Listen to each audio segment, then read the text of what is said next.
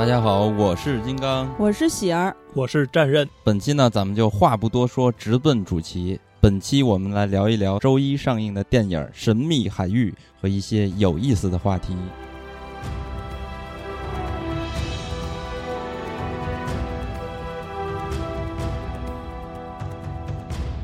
哎，其实说起《神秘海域》啊，我最早知道它其实也是游戏。零七年，《神秘海域》的第一部《德雷克的宝藏》是在 PlayStation 三正式发行的。此后呢，《神秘海域》就迅速成为了索尼招牌游戏之一。对，而且《神秘海域》当年还有一个特殊的意义，是 PS 三上第一个引用了奖杯成就的游戏。啊，从那个时候开始就可以收集奖杯了，是吧？对。但我从来没有 好好的收集过，所以我是一个游戏小白。但是我也知道《神秘海域》的成功，你看它全球总发售量已经超过了四千万套，足以代表它的成功和热门了。当时呢，《神秘海域》它在首款游戏出炉后不久，其实索尼就已经有这种想法，把它搬上大荧幕。但是呢，过了十多年之后。我们到现在才终于在大荧幕上看到了《神秘海域》这个电影。反正这一部呢，其实已经在北美上映了。然后据 IMDB Pro 的统计，《神秘海域》首日进账一千五百三十八万美元，当然是包含零点场的。它这个数据呢，是刷新了两项指标的年度最佳的数字。首周末呢，再加上周一的总统日的假期，所以它前四天便斩获了五千多万美元的票房。这是也是在历年该假期开画的影片中名列第八的一个成绩。而且呢，在烂番茄的爆米花指数也是高达百分之九十。所以呢，这部电影它作为一个面向大众级别观众消费的商业娱乐电影，显显然是成功的，呃，所以呢，其实咱们之前在那个观影指南里边也提到过，也就是从三月十四号开始，《神秘海域》这部电影上映开始，观众就可以走到电影院去感受一下制作成本过亿的 A 级商业大片儿。因为观众其实，在之前一段时间，其实没有看到很多让人兴奋的电影，或者足以有观影热情的电影，而且呢，像这种。呃，进口片儿，美国的大片儿，其实好久没看着了。好久没看着了。我观影指南的时候就说，我说我肯定会去看《神秘海域》的。然后先是《神秘海域》这部，然后当然我说还会为了看这个片儿玩一下那个游戏，结果发现我根本玩不了，对我这种游戏白痴来说太难。然后我就看着南哥把《神海四》玩了一遍，然后我后来把一二三，包括他那个外传。都给看了那个剧情解说，非常精彩，挺有意思的。我们也是第一时间看完了这部影片，我看完之后觉得是超出了我的预期。哟，跟你之前在观影指南里面说的不太一样。对，因为我没有想到我在看这部影片的时候一直在笑，我觉得这些人物怎么这么逗啊？所以我在看完这部影片的最直观的感受就是满意的。嗯，还不错，是吧？然后说起这个片子，其实我记得。战刃，呃，之前咱们在聊天，因为战刃是这个游戏的玩家嘛，他当时就有跟我说过，他说他在玩这个游戏的时候，一直就想什么时候能把这个游戏变成电影。所以我其实想问问战刃作为一个玩家，对于这个影片是什么一个感受吧？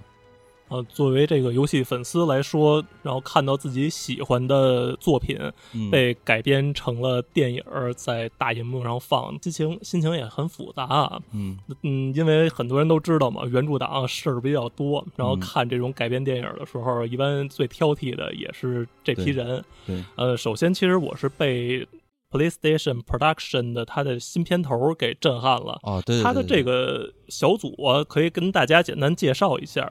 他们成立的目的就是立志要把索尼二十五年的这个游戏开发的这些 IP 都给改编成电影或者电视剧。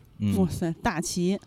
对，其实对这影片一开始的时候就出来那个 PlayStation 那个 PlayStation 就就那个，然后整个蓝色，然后出现了很多蓝色的虚拟的形象，然后每一个虚拟形象，只要是玩过索尼游戏的人都非常的熟悉。对对，当时看到那个片头，我觉得真的是有点带劲的。哎，你们是不是就是从 PS 三玩到 PS 四，然后现在又 PS 五了？我是从 PS 一呀。PS 一 PS 一就开始搓拳皇啊，然后后面我最震撼的时候就是从 PS 二的时候，我就当时就觉得我靠，怎么这么高清？其实《神秘海域》这个游戏本身呢，就是一个非常有电影感、沉浸感非常强的冒险故事啊。呃，改编电影的任务呢，可能有些人觉得很轻松，因为它本身已经有了非常成功的角色，还有故事，以及遍布全世界那么多的惊险的冒险素材。嗯，但是我觉得呢，这对于编剧和导演来说，反而是一个很大的挑战。对，我们还能拍什么呢？就不可能是把游戏的情节重新拍一遍，对，那没必要啊。但是也不可能是拍一个完全不一样的故事，最后告诉人们说啊，这个就是深海的改编，对啊，那被骂死了就。对他们要在这个老玩家还有就是纯电影观众中间找到一个平衡点，其实是一个走钢丝很难的这么一个任务。但是好在就是我看完了之后，我觉得它是成功的，作为。为游戏玩家来说，之前这么想的，对，因为之前索尼的总裁，我看他在一个访谈里边说过，说我们总结了之前一些其他人的游戏 IP 改编成电影失败的原因，就是因为主创团队并不了解这个游戏，嗯，而他说我们要做的就是要让懂游戏的人来加入这个主创中，给大家看到的啊。这是懂这个游戏的人在做这个作品，所以此时就必须又提出那句经典的口号了：“索尼大法好。”对，我这是一种信仰。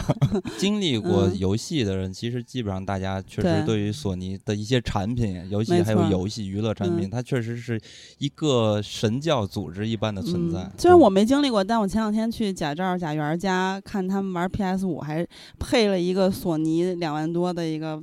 八十多寸电视，我就觉得太爽了，那个画面简直神级的。对你玩 PS，我就要买索尼的电视，然后包括我还买那个 PS 那个金耳机，就是他自己出的官方出的耳机，就是都得那一套生态嘛。你知道，甚至我那段时间就特别想买一个索尼的手机。因为它索尼的设计特别好，索尼的工业设计是在圈里一直都是顶级的，然后是独特有风格。乔乔布斯的那个偶像，对对对。但是咱们这儿不说这样，咱们就说说索尼，他把游戏改编成电影又是如何的？我觉得他的导演选的特别的对。对，导演是鲁本·弗雷斯彻嘛，他以前的电影作品《丧尸乐园》我就挺喜欢的，那个一和二不是他拍的嘛？对，还有一鸣惊人。对，然后什么《惊魂半小时》啊，还有《匪帮传奇》啊，这些大家都比较熟悉，但我。我觉得内地观众最熟悉的应该是在内地公映过的《毒液：致命守护者》。对，然后这也是毒液口碑较好的那个第一部啊。对 对，上次咱们观影指南的时候就强调了一下，不是第二部。然后，嗯，他的主演呢，就是之前咱们也简单介绍过，在观影指南里面，就是大家非常熟悉的荷兰弟蜘蛛侠嘛，新蜘蛛侠。然后还有马克·沃尔伯格。马克·沃尔伯格那回咱们没说，但是其实观众看到他的脸也会觉得非常熟悉。啊，比如说咱们早时候看的那些什么《生死狙击》啊、《斗士》啊、《恐袭波士顿》呀、《孤独的幸存者》呀、《偷天换日》、《泰迪熊》，还有一个二流警探，不是特有名，但我特别喜欢那片子。还有什么《深海浩劫》《四兄弟》啊，这个当然可能最熟悉的大大陆的观众是《变形金刚四和五》。对，而且你知道吗？好像有传言说，最早想让他演来演德雷克。对，嗯，他比较像那个。成年版的对成年版，我还真觉得挺像的，尤其在电影里边有那么几个瞬间，我真觉得哈，这就是我熟悉的那个德雷克。然后索菲亚·阿里是这个演的克洛伊嘛？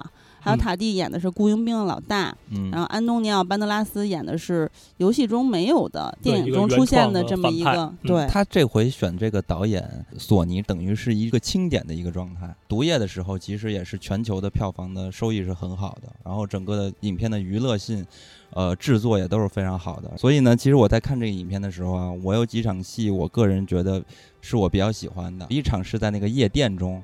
就打斗，就是很俏皮的一段戏，节奏感非常好。哎，我插一句啊，就是这段我也非常喜欢，但是跟你完全不一样的点，是因为他们这个寻宝探险的过程，它其实是现代的设施以及人物场景，然后结合着那些可能比较久远年代的宝藏的秘密线索，然后他们一步一步的去推进。然后这个时候在酒吧这场戏的时候，他们推进到酒吧，然后又从酒吧再找到入口的这种感觉，就有一种穿越感。哦，原来其实，在这么一个现代的地方，大家就跟那儿蹦迪或者喝酒而已，但是其实不知道它背后隐藏了很大的秘密。哇塞，怎么了？你就是这种，我就特别喜欢这种感觉。坚持者。然后还有一场戏是影片的高潮的大戏，我觉得还挺有创意的，直接海盗船在空中，对对对，各种对打，各种悠，然后撞，对，嗯，这那段挺挺精彩的，真的是很有创意。对，因为以往我们看到的海盗船都是海战嘛，这回直接在天上进行海战。就是还挺有意思的。嗯，然后其实我个人之前是有点担心荷兰弟，因为我一个是没有很喜欢他，一个是呢就是。他不是演过蜘蛛侠嘛？这个大家印象非常深。他在那个船上飙来飙去，当时金刚就觉得非常像蜘蛛侠的感觉。但是我不是把游戏全看了一遍，尤其是四是从头陪南哥玩到尾。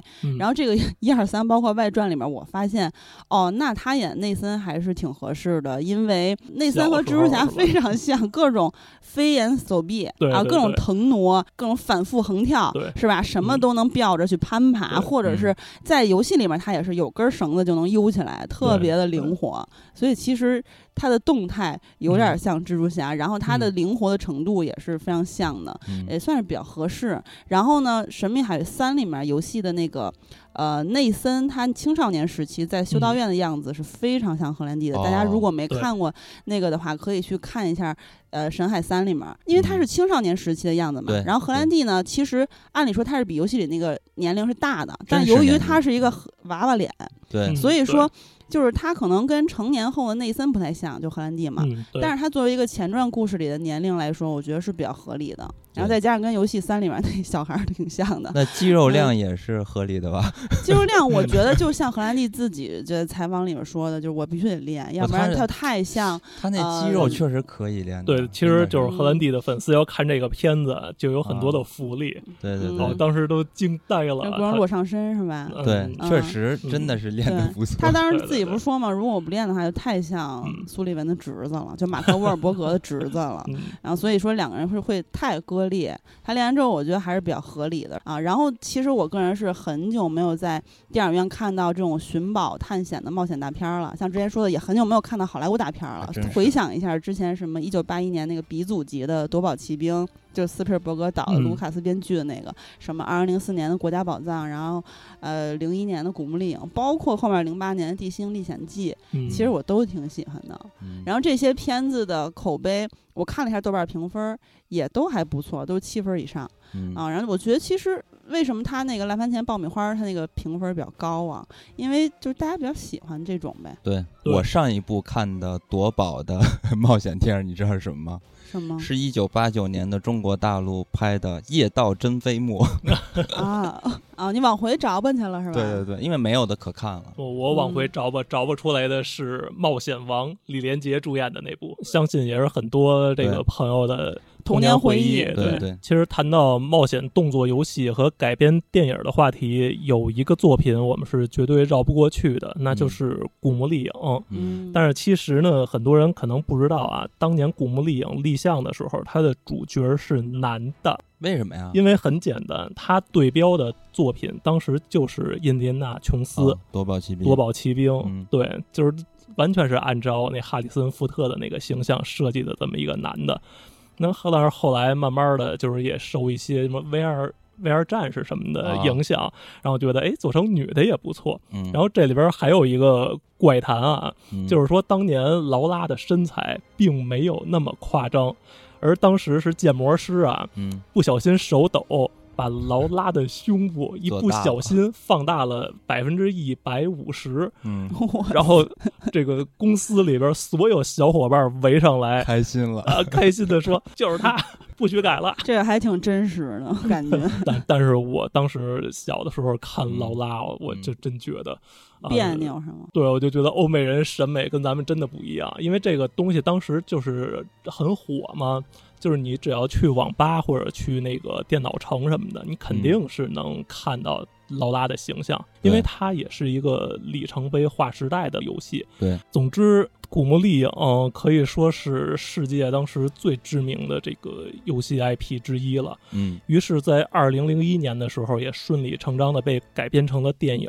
嗯。《古墓丽影》的电影和它的游戏一样，在商业上是非常的成功的。嗯，就你都难以想象啊，就是在北美，这部《古墓丽影》当年的电影，嗯，一直持续霸榜霸了十五年，直到十五年之后，你猜猜被哪部电影才把它赶下去？《生化危机》。嗯，其实是魔兽世界啊，魔兽魔兽的电影版没有那么后面。但我个人觉得古力电影特别没意思。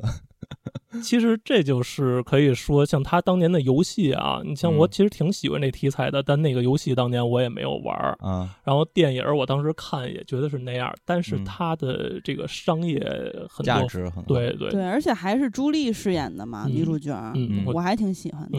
我觉得本身就是一一方面是它的冒险题材，另外一方面就是主角的魅力。嗯，对。但是当年《古墓丽影》可能就是因为太成功了，赚钱太容易了，它在游戏上就显得非常的不思进取。嗯，这样一直到了它出到第八代的时候，嗯，呃，它的次年，另外一部划时代的作品出现了，嗯，是《神秘海域》的第二部，嗯。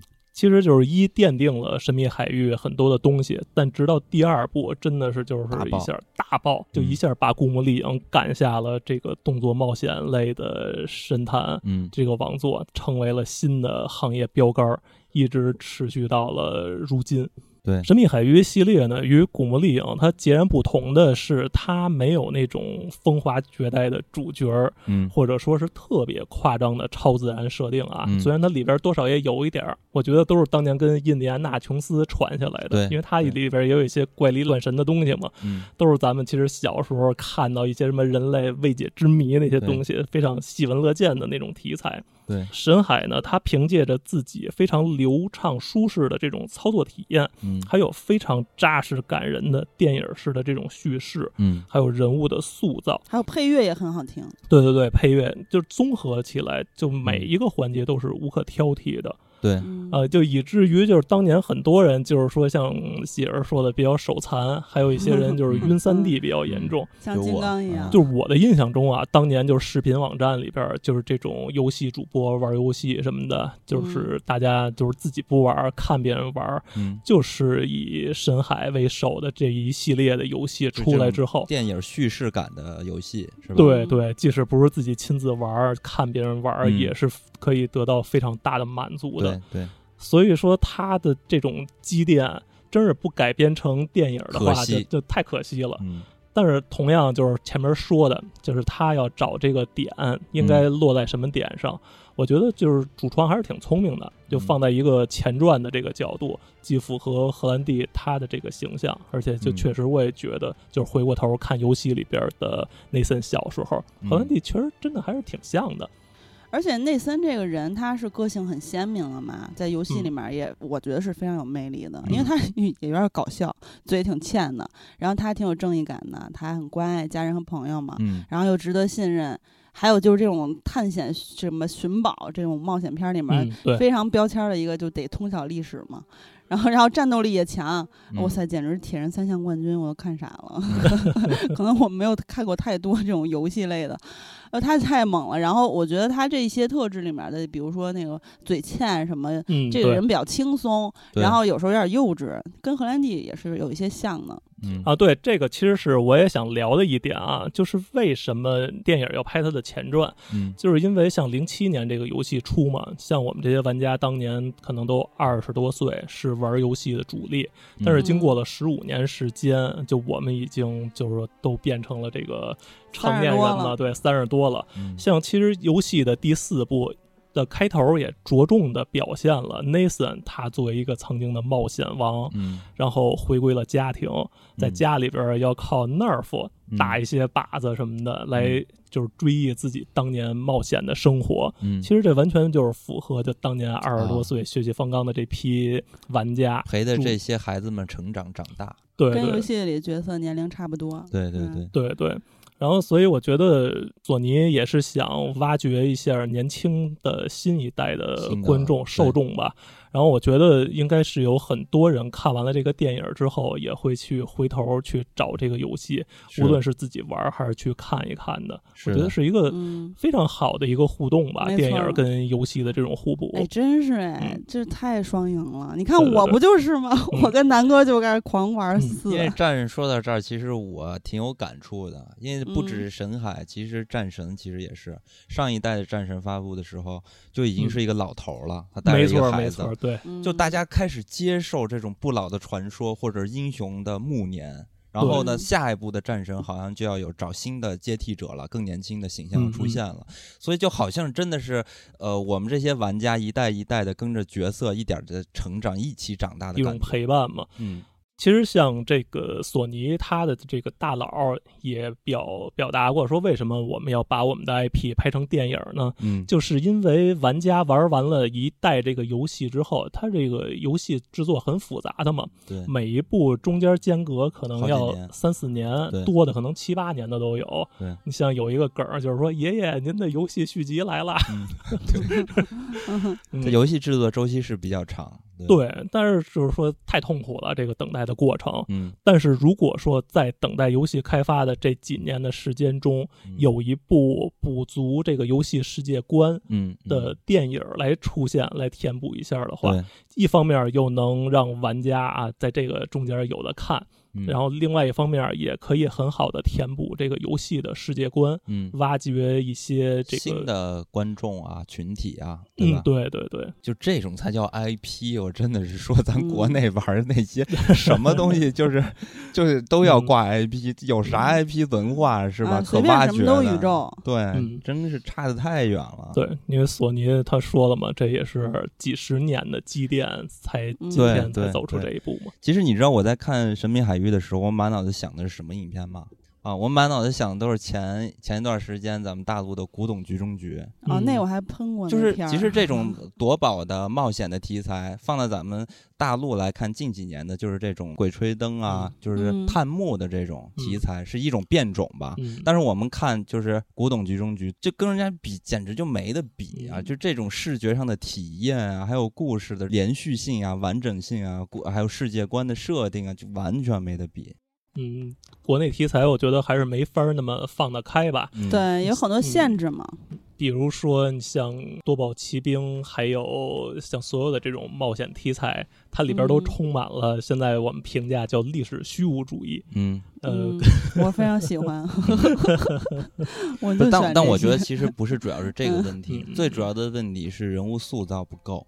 就是神秘海域，我最喜欢的地方也是在人物的塑造上。你说电影吗？对，我们能抓住这个人物的特征，然后跟着他一块儿成长。如果说一个 IP 的主人公是没有特征、没有魅力的话，观众就不会跟随他，然后一直不停的去看他的故事。对。但是你说这个要求太高了，因为就顽皮狗现在主打的这几个 IP，嗯，它的叙事还有角色塑造可以说是行业标杆了。嗯，所以我为什么能在那看倍儿带劲？就是哪怕看一个一两个小时游戏解说剧情的那种，因为我在看电影，我觉得太有意思了。游戏作为现在。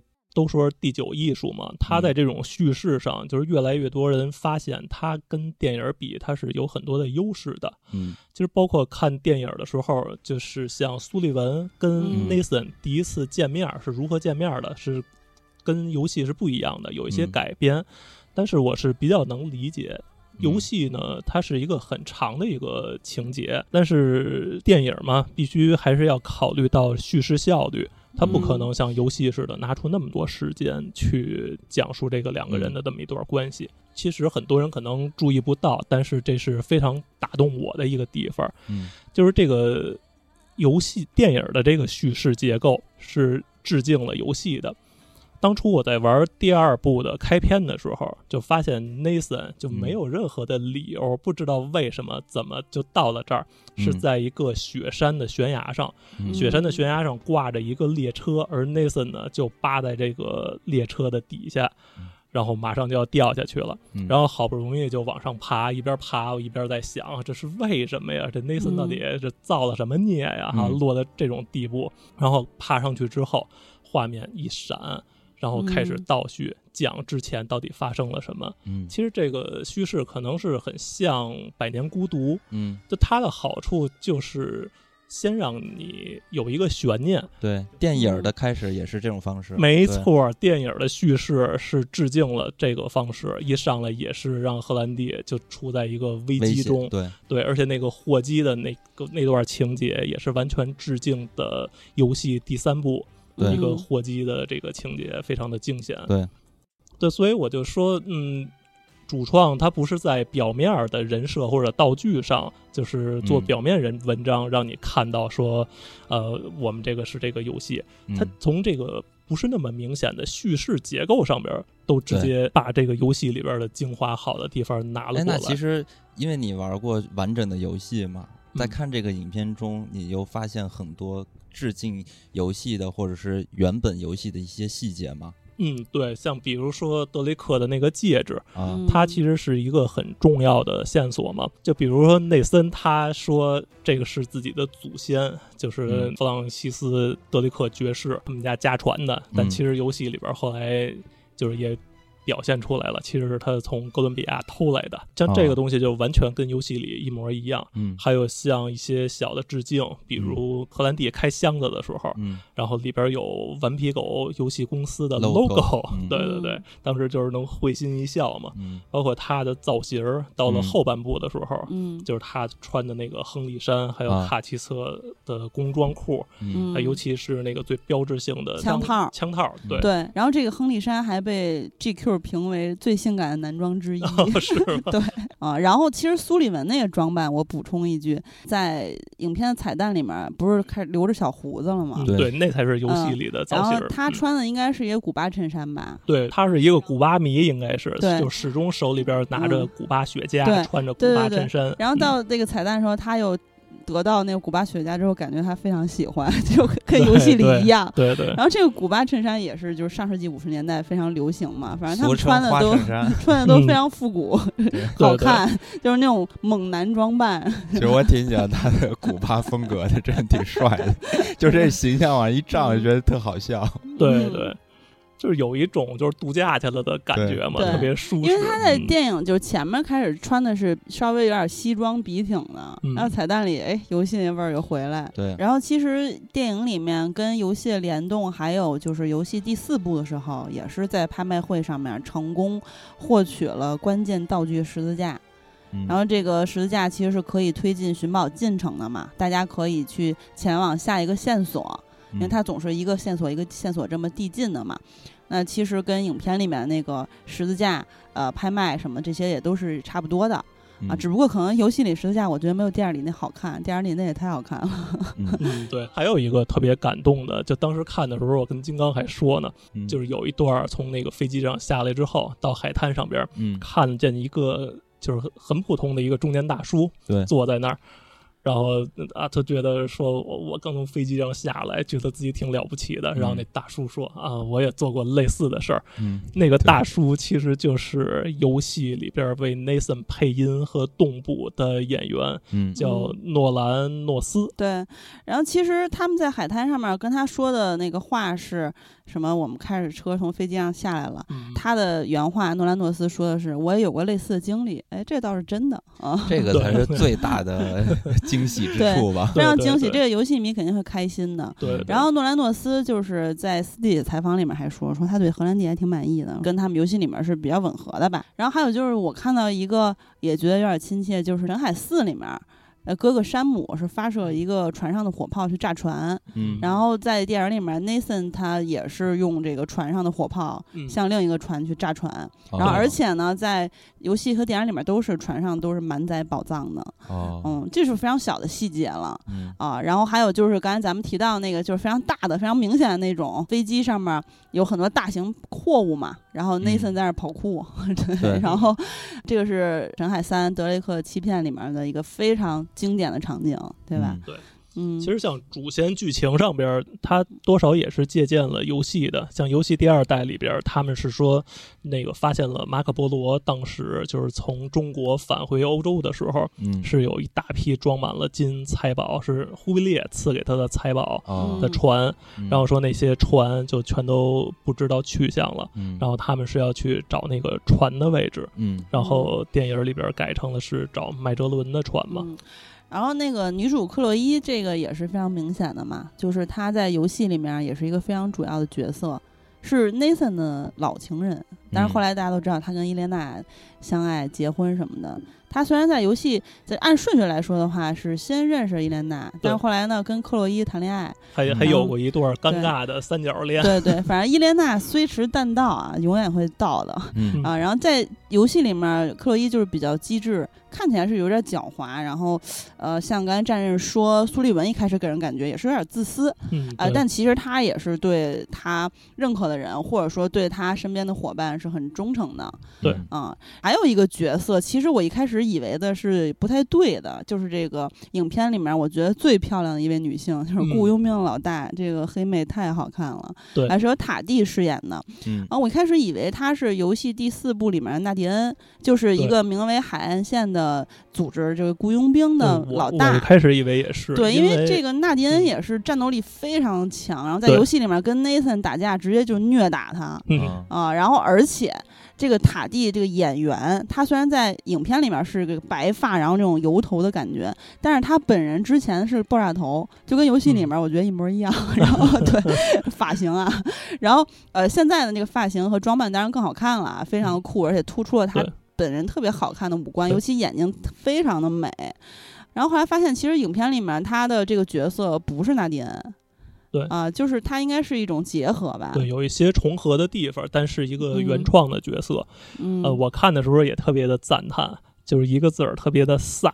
嗯嗯，其实神海里边所有的女性角色都是非常的飒的。对，然后其实纳迪恩在游戏里面也是非常有意思的一个角色，就是他一开始等于说是大反派雇来的人，雇佣兵老大嘛，然后后来找到那个价值数百万的宝藏之后，他就想见好就收了，嗯还是一个还算理智的人。然后，而且船上最后见到那个终极大宝藏的时候，就游戏里面他嗯还说出了一个金句，就是每个痴迷于这份宝藏的人，最后都会自食其果。嗯，然后就是把内森和富二代大反派关在船里自己跑了。然后，如果你把他看作一个反派的话，他应该算是游戏里面唯一活下来的反派。嗯但是他也不是完全算是一个反派，因为他只是受雇于反派，和主角团的立场不一样，对身份不一样。而游戏呢，还有一个就是纳迪恩和克洛伊的外传，这两个女性一起去寻宝。然后这个女性搭档，我是觉得故事会更细腻一些，有很多交心的时刻。嗯然后宝藏的那个目标也是很东方的，很美。嗯，啊，对，印度什么的，对对对，特别漂亮，也加上后来这个游戏制作越来越随着时间的推移，可这个技术的嗯进步，哇塞，竟然给我闪瞎了我那个眼了，太漂亮那个宝藏。然后还有一个，其实呃，我觉得像刚才咱们戒指不也说了吗？啊、嗯然后在游戏第三部里面。这个戒指其实是呃，Nathan 和苏利文相识的这么一个原因，跟电影里面的处理是不一样的。但是其实战刃作为游戏迷，他是觉得，对吧？像你刚才说的，嗯你觉得电影里的处理是比较高效率的一种方法，因为毕竟电影时长有限嘛。嗯对，然后这个戒指上面其实有刻了一个字，就是“伟大来自渺小”对啊、嗯跟游戏里面是一样的。对然后游戏中呢，它这个第三代游戏里面，它转动的这个呃标志就是德雷克的戒指，嗯，对，然后一代呢是那个西班牙金币。嗯。二代是这个普巴短臂嘛，嗯。然后反正戒指圈儿里面那个数字代表的坐标就是呃发现德雷克爵士棺材那个位置，所以说 Nathan 在游戏里面一开始跟他的爱妻伊莲娜，就是那会儿还没有是嗯。那个没没是结婚呢，他跟他嗯。反正未来老婆当然就说，哎，我就是他那个子孙后代，其实不是，对，他是通过那个戒指坐标找到找到人家的棺材呢，哎，喜儿刚才说的是伟大来自渺小是吧？嗯。但更多的翻译是小处成就大事，这也嗯。是这个游戏的制作公司顽皮狗自己的一个企业精神啊。还有就是，我觉得这个电影一个大的跟游戏一样的地方，就是游戏迷肯定都非常熟悉的，因为我也看了好多弹幕和网友的评论，就说走过路过一定塌或炸，然后大家都说他们是拆迁办嘛，一级破坏者，对对，就是触发被动技能，走哪儿塌哪儿，永远在破坏文物。然后其实这个影片最后这个彩蛋。咱们不说具体的情节了，反正总之呢，他们这个戒指交易的人，他大哥看起来是诺曼嘛，然后诺曼其实就是游戏第一部大反派嘛，反正就是都是跟游戏有很紧密的联动的。对，还有一个我觉得是属于咱们听友的小彩蛋，就是你还记得里边 Nathan 在酒吧里边就是唯一调的一个酒吗？嗯，叫 Negroni。就这个是之前咱们在跨年活动的时候，我给你们调过的，就是这款酒。嗯，但我调对我调的那是一个改良版。就这款酒，简单的可以给大家介绍一下这款酒。它是一九一九年的时候在佛罗伦萨的一个酒吧里边诞生的。据说是一个伯爵从美国回来之后，然后跟调酒师点了一个他在美国最喜欢喝的酒，叫 Americano。这个酒呢，原来是一个主要用苏打水加味美思加金巴利，然后一个非常解渴的酒。但是这个。伯爵呢，可能是回到老家之后就比较硬气了，他就要求这个调酒师说：“我觉得这酒太淡了，你把里边的苏打水改成琴酒。”然后于是就诞生了这么一款新的鸡尾酒。嗯。然后我做的那个呢，是一个改良版，是既加琴酒，又加味美思，又加金巴利，加苏打水。这样吧，我把这个酒的配方回头发给你，你可以做在咱们的公众号里边。听友上线微信和微博对，听友如果感兴趣的话，可以彩蛋。对，照着调一个。对，这挺好喝的，大家可以试试。对，尤其我觉得可以，大家调完之后用一个瓶子装到。这个电影院里边，看到这段情节的时候，跟里边一块喝，干一个，挺有意思啊！远程联动。对，荷兰弟其实当时为了拍这个调酒师的情节，他还去对，还还去学了呢。他打工之后，然后但是被开了。对，被开的原因不是他调的不好，而是因为就是有人认出来了他，然后在社交网络上就喊啊，我发现这个荷兰弟在一个酒吧里边调酒。Caught by the sun. On the first day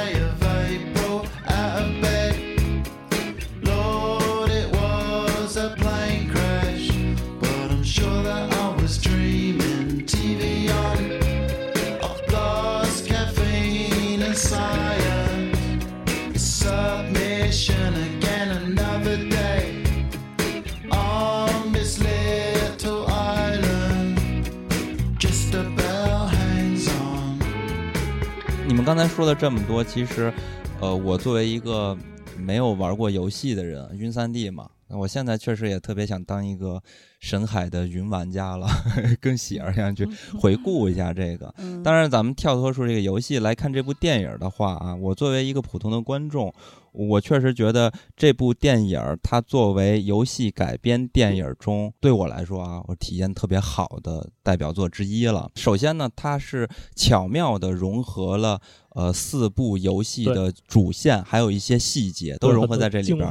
对，然后他又在这个原创的基础上，又考虑到就是大部分的观众还是一个非玩家观众。首先，这部影片它一定是一部工业级别的电影，就定位非常的准确，制作精良。就是这里边包含了夺宝冒险电影的经典的一些元素和结构，创作的结构。整个故事其实很简单嘛，就是英雄之旅的冒险故事。但是这影片有意思的地方就是，呃，中间不停的插科打诨。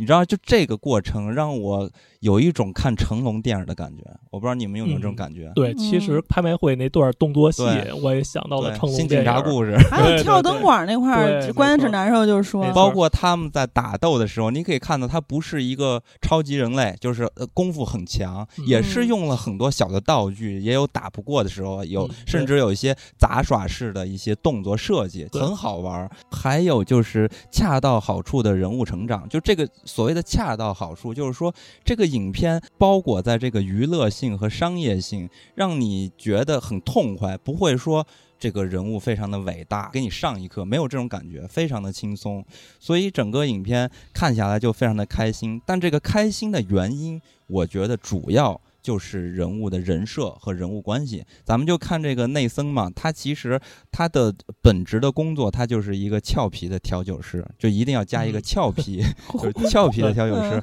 他同时呢也会做一些小偷小摸的事情，但本质上呢，他还是一个单纯善良的。我只是通过电影来看的话，他其实内心还是向往着和哥哥山姆一起去。探索冒险这么一个人，然后呢，他的好搭档苏利文是一个经验非常丰富的寻宝高手吧，可以是呃这么形容。但是这个人呢，他身上有各种各样的缺点，比如说这个 特别让人讨厌的。贪财如命，谎话连篇，然后还有一点呢，是让我觉得这个人特别特别真实和好笑的地方，在这个电影中也有体现。当时内森就拿来了苏利文的手机，然后看他的那个 记录，然后发现他在用贪胆在这上面泡妞。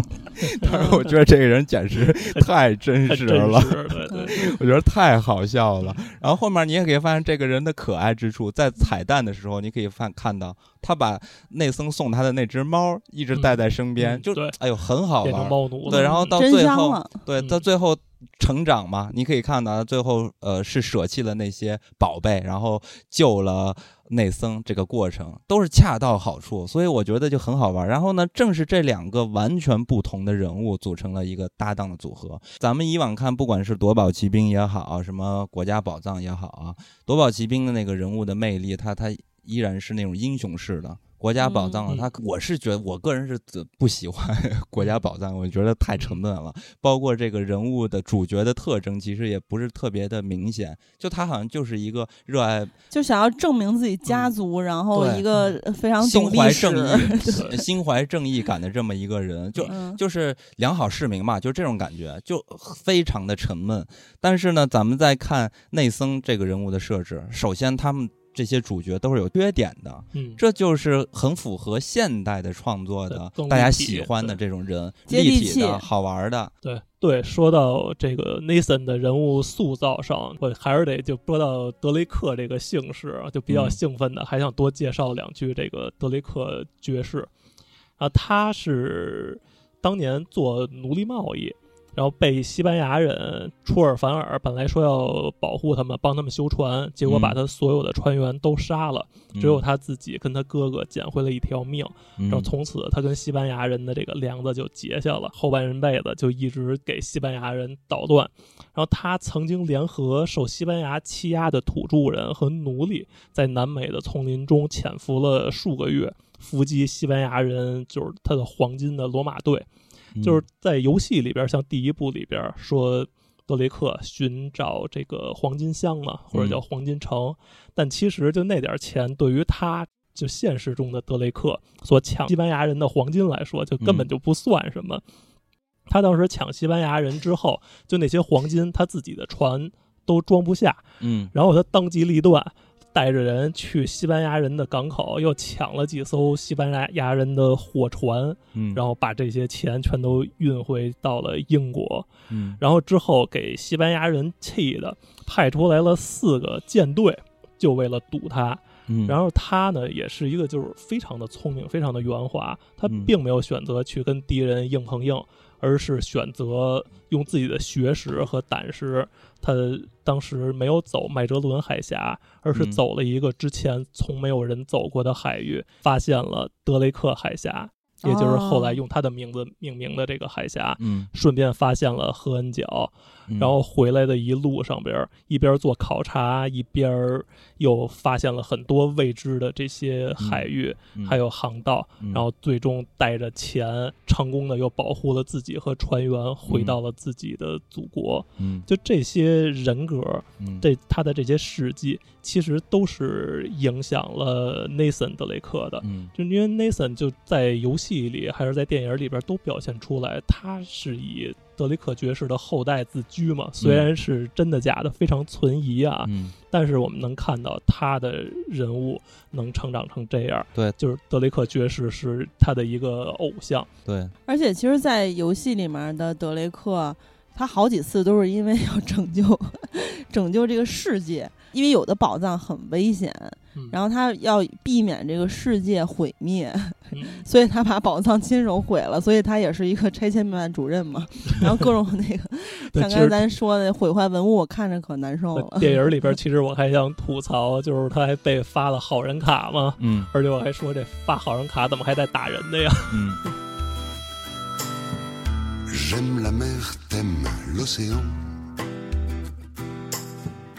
J'aime t'aimes le printemps. T'aimes l'aurore, j'aime le soir. J'aime le rouge, tu aimes le noir. On s'aime, t'aimes la danse, j'aime la musique. J'aime New York, t'aimes l'Amérique. T'aimes les bruns, j'aime les blondes.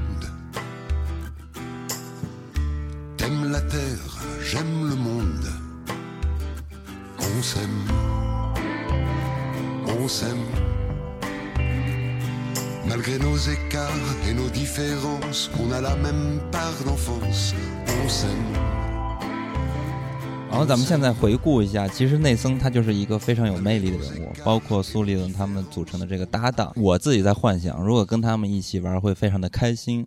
所以 我我是觉得，反正看电影就是造梦嘛。所以我看完这电影，我就在想，假如我有一个机会可以和他们俩一起去 夺宝冒险，我会做些什么？你们有没有想过这个问题？嗯 探索什么未解之谜是吧？对，那我想去一个就是非常经典的地儿，嗯，因为我本身非常喜欢埃及，小时候又看那个关于埃及的漫画。非洲嘛，因为怎么了，大哥？棉花是我们惨痛的记忆。然后，总之，我觉得埃及很神秘。然后呢，我就想去看看狮身人面像它那个里面是怎么回事儿，嗯因为它那个耳朵不是特别大嘛。然后据说说八七年的时候，当一个脑耳朵勺，会 不会跟弥勒佛有什么耳挖关系吧？勺可还行。然后说那个日本早稻田大学有个教授扫描，说这个狮身人面像下面有两个大空洞。然后说，哎，东京大学听说之后也去扫描，也发现有大空洞。嗯我也不知道真的假的，反正就是说是他们当时向埃及政府去申请去挖掘，然后埃及不让挖。嗯然后为什么呢？说因为古埃及宗教文献里面记载，这个爪子下面埋着神赐予的两块大石头，两个嗯大神器，说会发光。然后，然后呢，这个都市传说有说说什么以色列国旗的六角星其实就是嗯两个三角形叠加的，然后就是这俩石头。嗯，然后呢，旧约圣值钱吗？这是？就旧约是不是？然后旧约圣经里面也提到这个什么贤者之石，你看《哈利波特与魔法石》里面也有贤者之石。嗯然后反正总之呢，就是说，如果就是发现这两个贤者之石，他们俩其实是一体的嘛。嗯如果发现就世界末日了。当然也有人说，我看那个我喜欢的 UP 主说的，就是说有人认为是新纪元的开始，或者旧纪元的结束，也不一定就是世界末日，是没准是一好事儿。还挺伟大然后。但是呢，呃，不是啊，但是我我主要是想看看里头到底是什么样儿。因为还有一个那个，就是各种人不是各种也算是封建迷信，或者说都市传说，或者说就各种以谣传谣吧。反正嗯总之有一个火星男孩，大家应该都知道。嗯然后说这个孩子五天能抬头嘛，然后嗯 然后反正他说，呃，说是四个月之后就会说话了，说自己这个以前是火星人，在他们那儿有高度文明，还搞贸易，然后开着飞船来地球做贸易，然后说有这种人叫雷姆利亚人，非常嗯高，九、米多高，然后地球大海啸给拍地底下去了。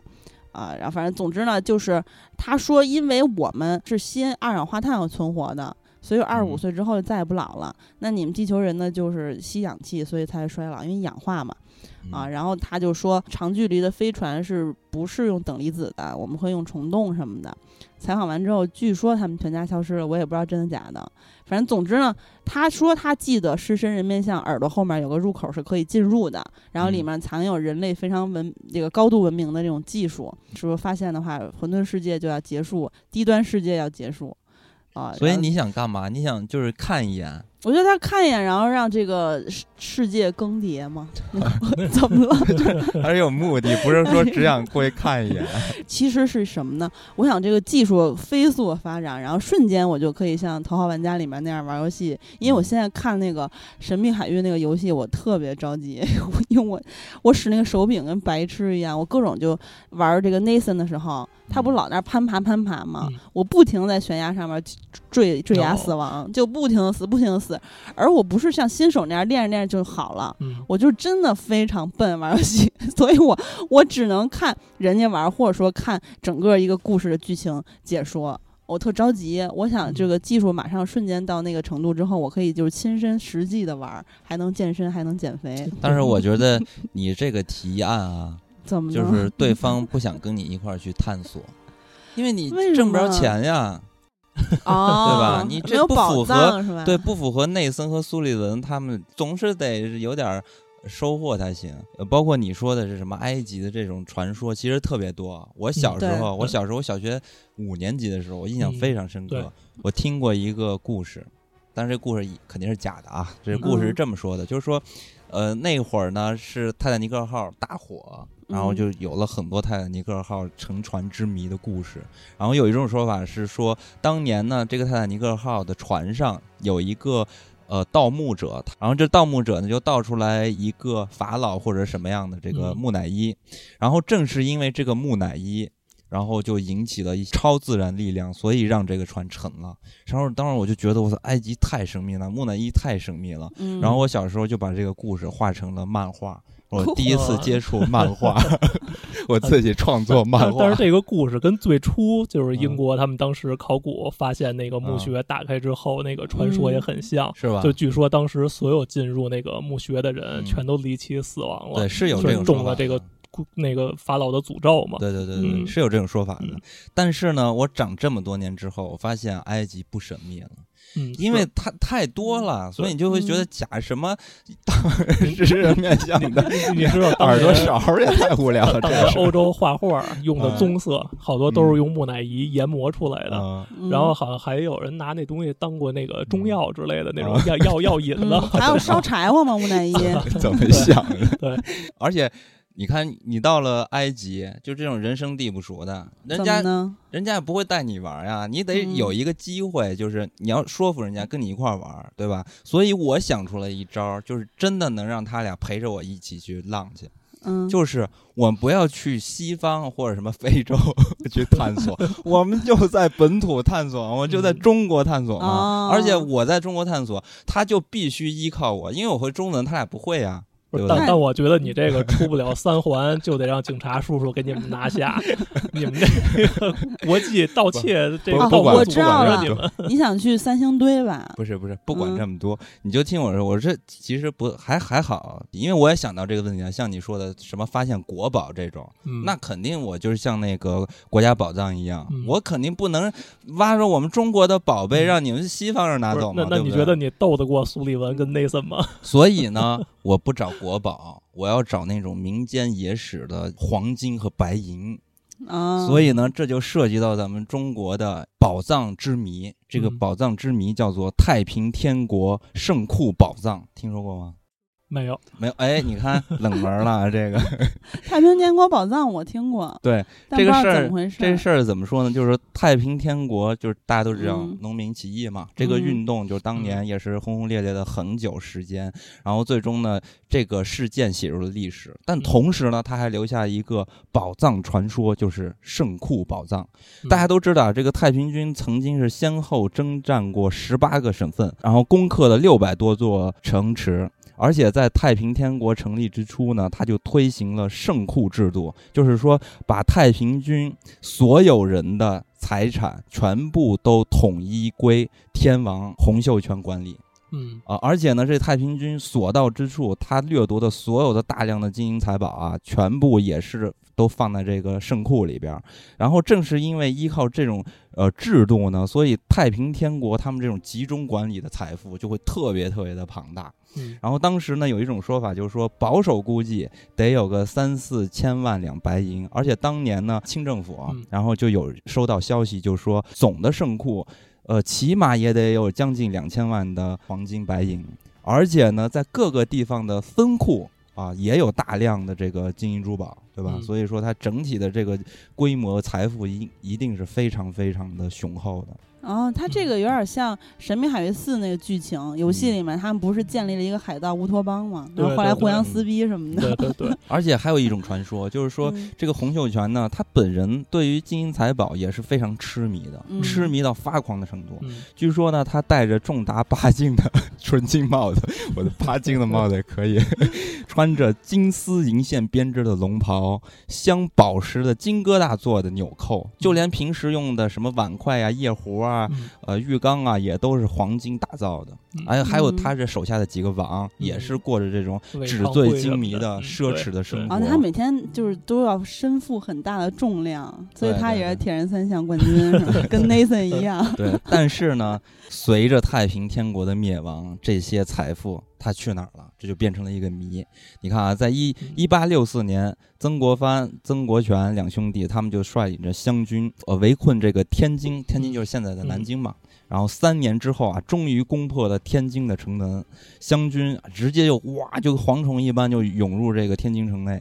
他们是为了什么？为了就是掠夺这些财富，到处的烧杀掠夺，抢夺一切，抢粮、抢娘们，对对对，什么都抢，就干尽了那些土匪的那种形式吧。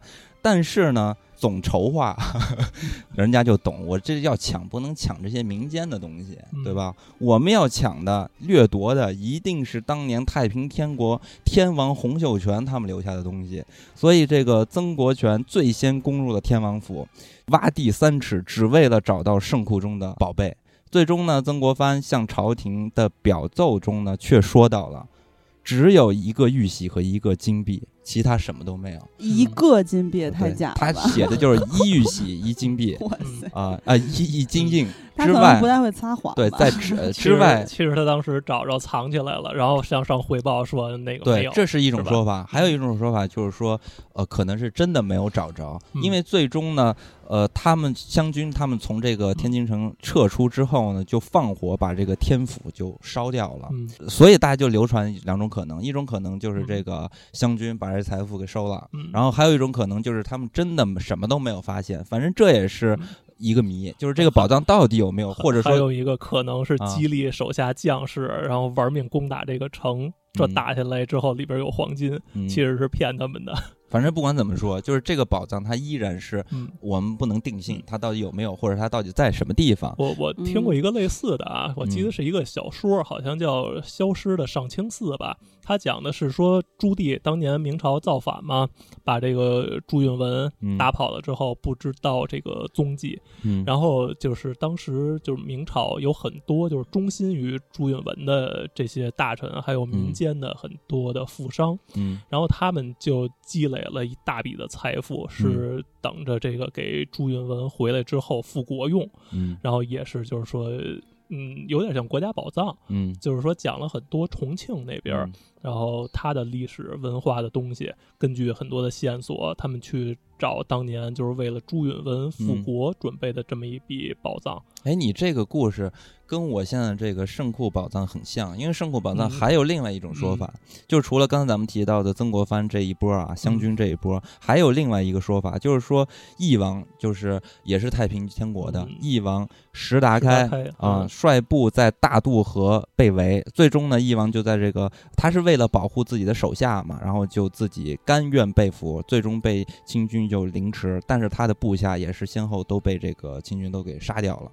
但是呢，他们当时携带的大量的宝贝也是嗯不知道下落了。传言呢，石达开也是为了以后可以有人借用这个宝藏再次的抗击呃清廷和外强，所以就留下了八个字，这八个字叫做“面水靠山，宝藏其间”。啊，这种隐形的暗语式的宝藏图，但是呢，直到现在啊，很多后人也也想解开这个谜题，但是没有解开。而且同时呢，民间还流传过一个太平天国宝藏的诗歌。啊，这个是严格来说也不算诗歌，就是俏皮诗，话，对打油诗。他是这么说的：说两江夹一河，江江十八罗，左一丈，右一丈，前一丈，后一丈，跳一跳，让一让，一脚踢出个元宝缸。嗯，嗯那你说咱们国家就作为基建狂魔，嗯，其实就是搞很多基建、修路啊，嗯弄什么长江大桥啊、开山啊，会不会是据说是为了找这些宝藏呢？据说有一种说法是，后面有人就是国家有人去寻找这些东西，但是是被又被官方叫停了。嗯啊，就是，但是这些民间的流传是非常的丰富的，就是嗯演变出来嗯各家、呃各式各样的这种传言，呃也引起了很多人的这种想法。所以你刚才说的那个，对吧？朱莉那个，嗯我可能就是和我们这两个好兄弟，就是下一次的目标，先把这个 圣库宝藏找到再说。你说我这怎么样？嗯，我可以，我可以这样吗？就像电影中一样，哎，到了这个公海了，嗯或者我直接呃发现宝藏，然后我就给我们国家有关人员打电话举报，嗯然后我 对我们的部队来了，然后、呃嗯为了犒劳他们一点儿，然后我口袋儿也藏几个，然后最终一一给他们有所打点。哎，你这个跟那个《神秘海域外传》，也就是《失落的遗产》，克洛伊他和那个雇佣兵的那个大头儿，嗯，对吧？就刚才咱说的，呃，纳迪恩，他嗯。俩当时就是在克洛伊老家嗯。去找那个传说中的赫萨拉王朝，嗯。然后呢，那个国宝是像我刚才说的非常惊艳啊，是那个嗯。宝石和黄金雕刻的象牙，也叫嗯甘迪许之牙。嗯，反正熠熠生辉吧，像神的宝贝一样。我嗯当时看觉得非常震惊。结果后来他们找到之后，就交给国家了，交给了嗯克洛伊的祖国。嗯，然后所以我不相信说他们会你都不交给国家你都不用，电游戏里就是这样。我金刚说这，我主要怕你玩不过他们，就是你还没举报呢，他们先给你嗯举报了，然后他们领个证书，领点奖金，然后你坐牢去了，可能。还好，因为我觉得我有一个优势就在语言上。你看，就和这个啊夺宝奇兵一开始一样，嗯哎，我是因为和当地的语言，所以我可以嗯对他们进行欺骗，嗯，这些臭老外的一种欺骗。当然，我跟他们也是好朋友，我还会给他们嗯留一点小嗯小财富的。嗯，留几个金币他们就可以了。我我觉得我这个非常的嗯靠谱。行，挺靠谱的。那你知道我怎么想的你怎么？想的？其实我想的吧，还是说这种德雷克的精神嘛。他们当年那个大航海时代，就是说在当今啊，能跟当年大航海、地理大发现那个时代对比的，就只有是星际去探险去冒险了哦我以为你要说 One Piece 不，呢。你这个嗯，这么伟大，都 这个东西其实是可行的。我就是我我计划都想好了，嗯我去带着他们呀一块儿，我们嗯去抢那谁伊隆马斯克去，啊我 抢一他的猎鹰火箭，然后捎带手我们还得去把那个火星男孩，好像叫波利斯卡吧，嗯我得把他绑架了，嗯我把他带到这个飞船上一一块儿，我们去火星，嗯第一站我们就去火星，然后火星降落之后，我就问这孩子，你们家住哪儿？啊你你带我上你们家坐坐去，门牌号在哪儿？嗯，嗯，但是我觉得其实这个确实不太好实现啊。哇 你这有点科幻我啊。我另外想的一个，其实也是嗯作为一个游戏迷嘛，其实很想就是能实现的一个，就是不同 IP 之间的一个互动，嗯就是我希望能跟德雷克他们这一批人。去他们顽皮狗另外一个嗯。当家大作，就是最后最后幸存者，啊，啊。就是也有翻译叫《美国末日》，嗯，哎，就他讲的、在这个影片的那个片头里面也有这个游戏的有。对有有画面有，嗯。对，第二个好像就是那个在战神前面还排在，嗯。呃，就很多人我相信啊，游戏玩过这个游戏的人也非常期待它能影视化，嗯。而且就我了解到有它已经拍出来了。HBO 拍成了是一个十集的剧，我现在嗯。非常期待，是明嗯年上。嗯嗯，其实我就特别期待，就是能跟 Nathan 他们这些人。嗯，到这个世界末日之后，就那你主要是想社交吧？呃，想搜手。其实怎么说呢？我觉得还是说这个探险精神嘛，这个嗯结果不重要，嗯这个得到宝藏不重要，嗯而是跟他们这些人一块儿互动，去经历这些事情是最重要的。那。那我觉得我可以选择跟你去外太空，但我不会跟你去《Last of Us》的世界中，因为里边有很多怪物。但你不觉得嗯跟着 Nathan 跟苏利文还有克洛伊他们就是很有安全感吗？嗯，对，因为你可以把所有的事儿都甩给 Nathan 嗯去办，你只嗯要在边上看着他把所有怪物都打败就行。但我也嗯不会跟喜儿他们这一波去埃及的。没有没有钱可吐是吧？对其实这还有一个小彩蛋，就是游戏第三部里边它有一个酒吧，那个桌子上边放了一个报纸，那个报纸上边有一个标题，写的是科学家依然对真菌病毒嗯就是一无所知。嗯就这个就有很多人当年开脑洞，就说对啊，这神秘海域不会跟这最后幸存者是啊一个世界观吧？讲的是他们那个世界之前的事儿。对，包括其实嗯这个神秘海域的这个游戏里边也有一些诅咒啊，一些怪力乱神的东西嘛。嗯其实完全有可能是 Nathan 他们在某一次，就是未来的某一次探险里边，然后发现了一些什么东西，激发了这种病毒，嗯，然后带来的世界末日。啊，我理解你的，对，嗯。小时候你不会幻想，就是包括有那种嗯。就是当年的盗版书嘛，什么嗯。那个葫芦娃大战变形金刚嗯。啊，孙悟空大战那个什么星球大战，啊。有有有那么一个系列，对，嗯。我觉得你这个想法应该在未来会呃实现的，因为你比如说这种主题式的影城嘛，嗯嗯，比如说嗯。那可说不定将来索尼就会做一个啊索尼 电影影城之类的。哎，对你这个嗯。想法不错，对嗯。我还有一个就是那个玛雅文明，它不是也是那个 古文明吗？嗯。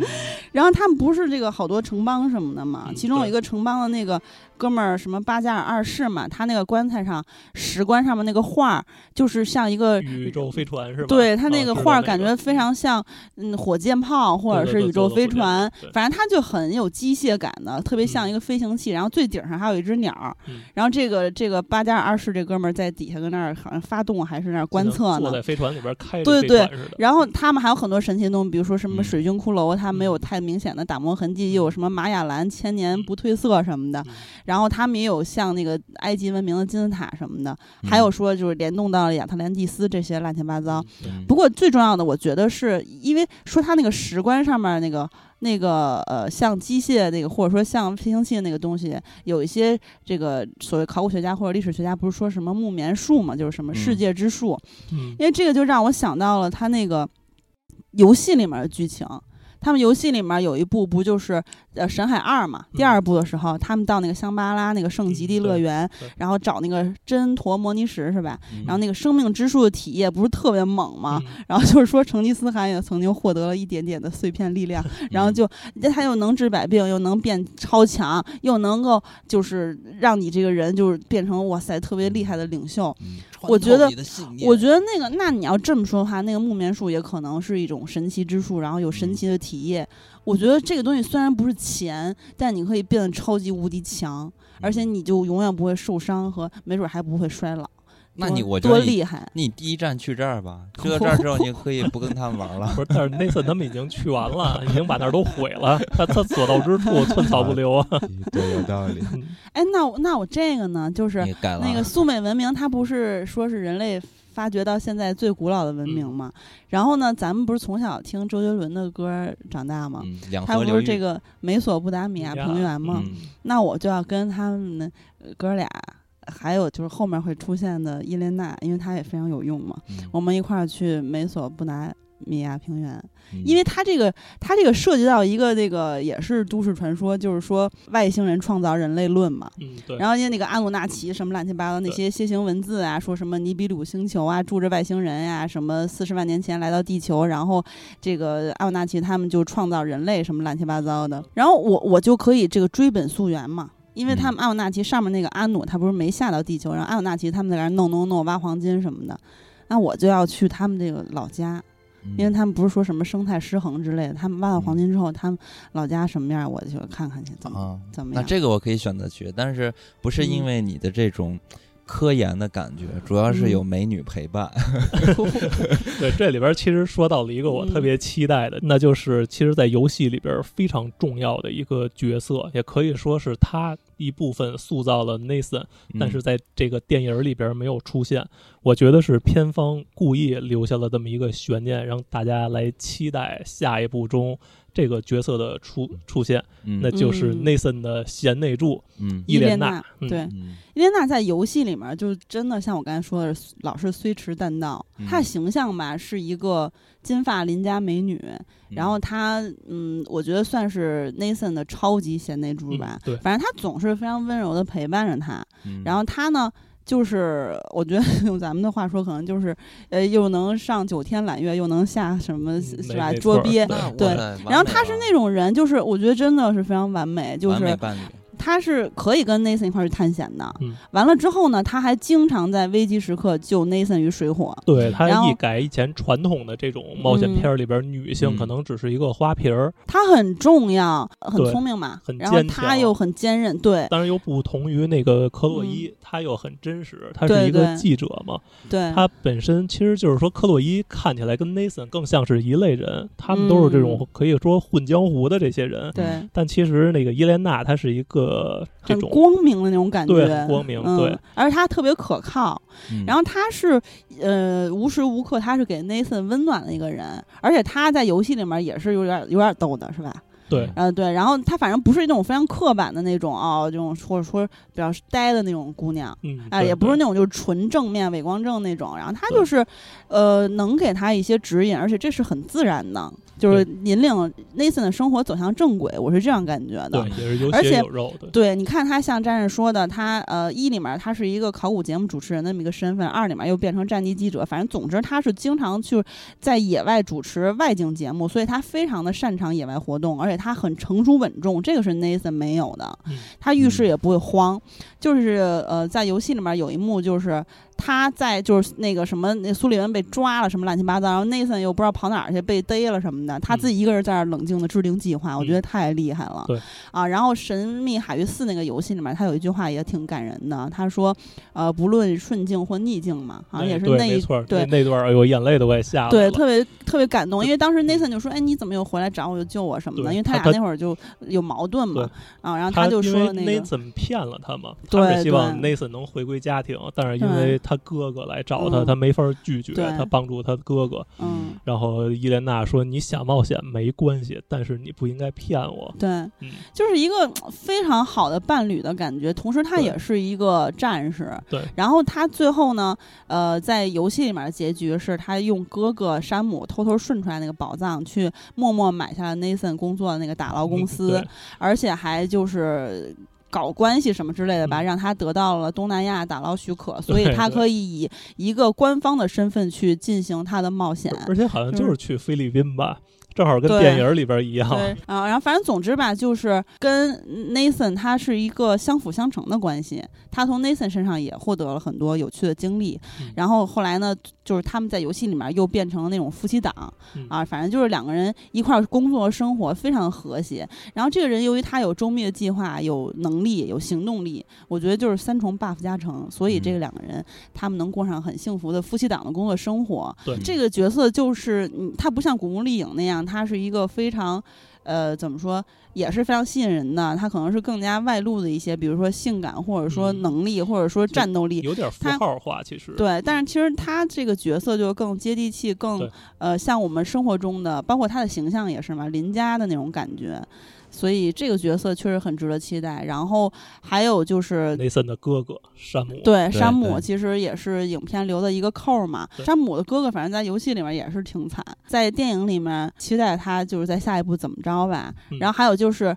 这可能会联动到游戏第一部里面，因为它这算是一前传嘛。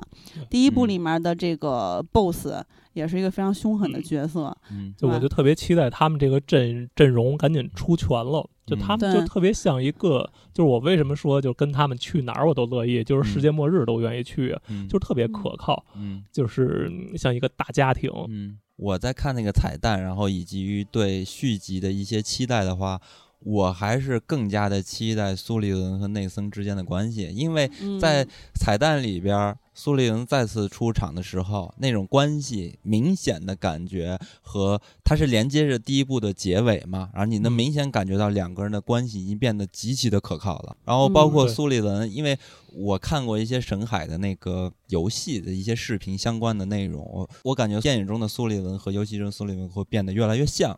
这个也是我一个期待的嗯，点。游戏里面就比较老，嗯，就留的那个中老胡子嘛年嘛，啊，我觉得电影里边它是可能配合荷兰弟的那个形象，对而且也是为了埋这个彩蛋嘛。我觉得确实最后他把这个胡子留起来，对，就是更接近游戏这个形象之后，就给人更多的期待嘛。嗯嗯哦，我觉得《神秘海域》这个夺宝冒险的系列电影的一个热门的潜质了。那我们可以想的再大一点儿，就是因为在《神秘海域》的片头，我们看到了索尼游戏的一系列的人物，嗯所以我们再想一想，说是不是我们将来还可以看到更多的索尼游戏中的形象会搬上大荧幕？那在这其中，你们有没有比较期待的？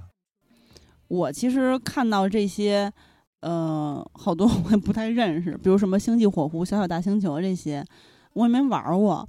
然后地平线这些，最后呃，像刚才战刃提到，最后幸存者就是非常有名儿的嘛。嗯但是我最喜欢的还是嗯战神，因为战神我还是稍微玩儿过嗯，啊、然后我觉得战神太酷了，而且我是像之前节目里也说过，我很喜欢这些神话。啊，但是我觉得战神如果拍出来的话，可能会比较难拍的很好。你知道我期待什么吗？我期嗯待战神可以是 R 级的，对，战它应该是 R 级战神，对我一定要对哇塞！因为游戏里就很血腥。对，就要狂打我。我觉得确实不好拍，因为好多年前就听说过有那个要拍战神的这个传闻嘛，包括说这个主角都选好了，是一个黑人，我记得。嗯当时我记得看了一个他的那个照片，我觉得还挺像的。嗯，那他那个全身白不擦拉的时候就，嗯，靠化妆呗。啊，嗯，但那都是老嗯黄历了嘛。但是我嗯觉得配音一定要用游戏里边那个配音，那位嗯黑人大叔，那个声音太有磁性了。对对嗯对，特别猛。嗯其实我前面也已经提到了，我嗯现在最期待的应该就是《最后幸存者》。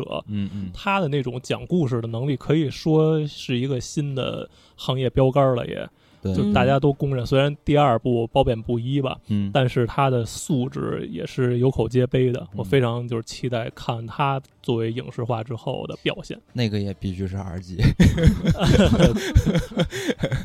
那其实刚才大家提到的这些，我觉得都是未来可期，因为尤其是我们看到了《神秘海域》这个一波三折吧，十多年之后，我们看到它最终呈现在大荧幕上的样子，我个人还是满意的。所以呢，对于刚才大家提到的这些影片，也是希望可以尽快的到来看到这些影片。最后我还想补充一句啊，嗯，作为游戏的老玩家，对于嗯荷兰弟饰演 Nathan 这个角色，肯定有不少的想法，就是其他的玩家。但是我想说的是，以荷兰弟他的影响力，呃，有非常多的年轻人会冲着他去看这部片子。嗯，我有信心，这些年轻的没有接触过游戏的大大家看完了之后，肯定会喜欢上这个 IP 的。嗯，我希望有更多的年轻人能看完了之后去了解《神秘海域》这个游戏啊、嗯我希望我喜欢的这个游戏能有更多的人去玩它，嗯也会爱上它。哦，就是说荷兰弟去让大家产生兴趣，然后反哺这个游戏。其实你这个说法真的是 我还挺感动，听得出来你是真的喜欢这游戏。嗯嗯，其实我就是你说的这种人，因为我确实也是看完这部影片，也想再呃更加的去关注这款游戏和这款游戏背后的文化，还有它的故事。然后大家也别忘了在咱们的节目上线的微信、微博里面查看那个调酒的方式，嗯也是电影和电疗的一个联动的彩蛋。嗯，好的，那么本期就到这里，跟大家说再会。再会。再会。I've been a miner for a heart of gold. It's these expressions I never give that keeps me searching for a heart of gold. And I'm getting old. It keeps me searching for a heart of gold and I'm getting old.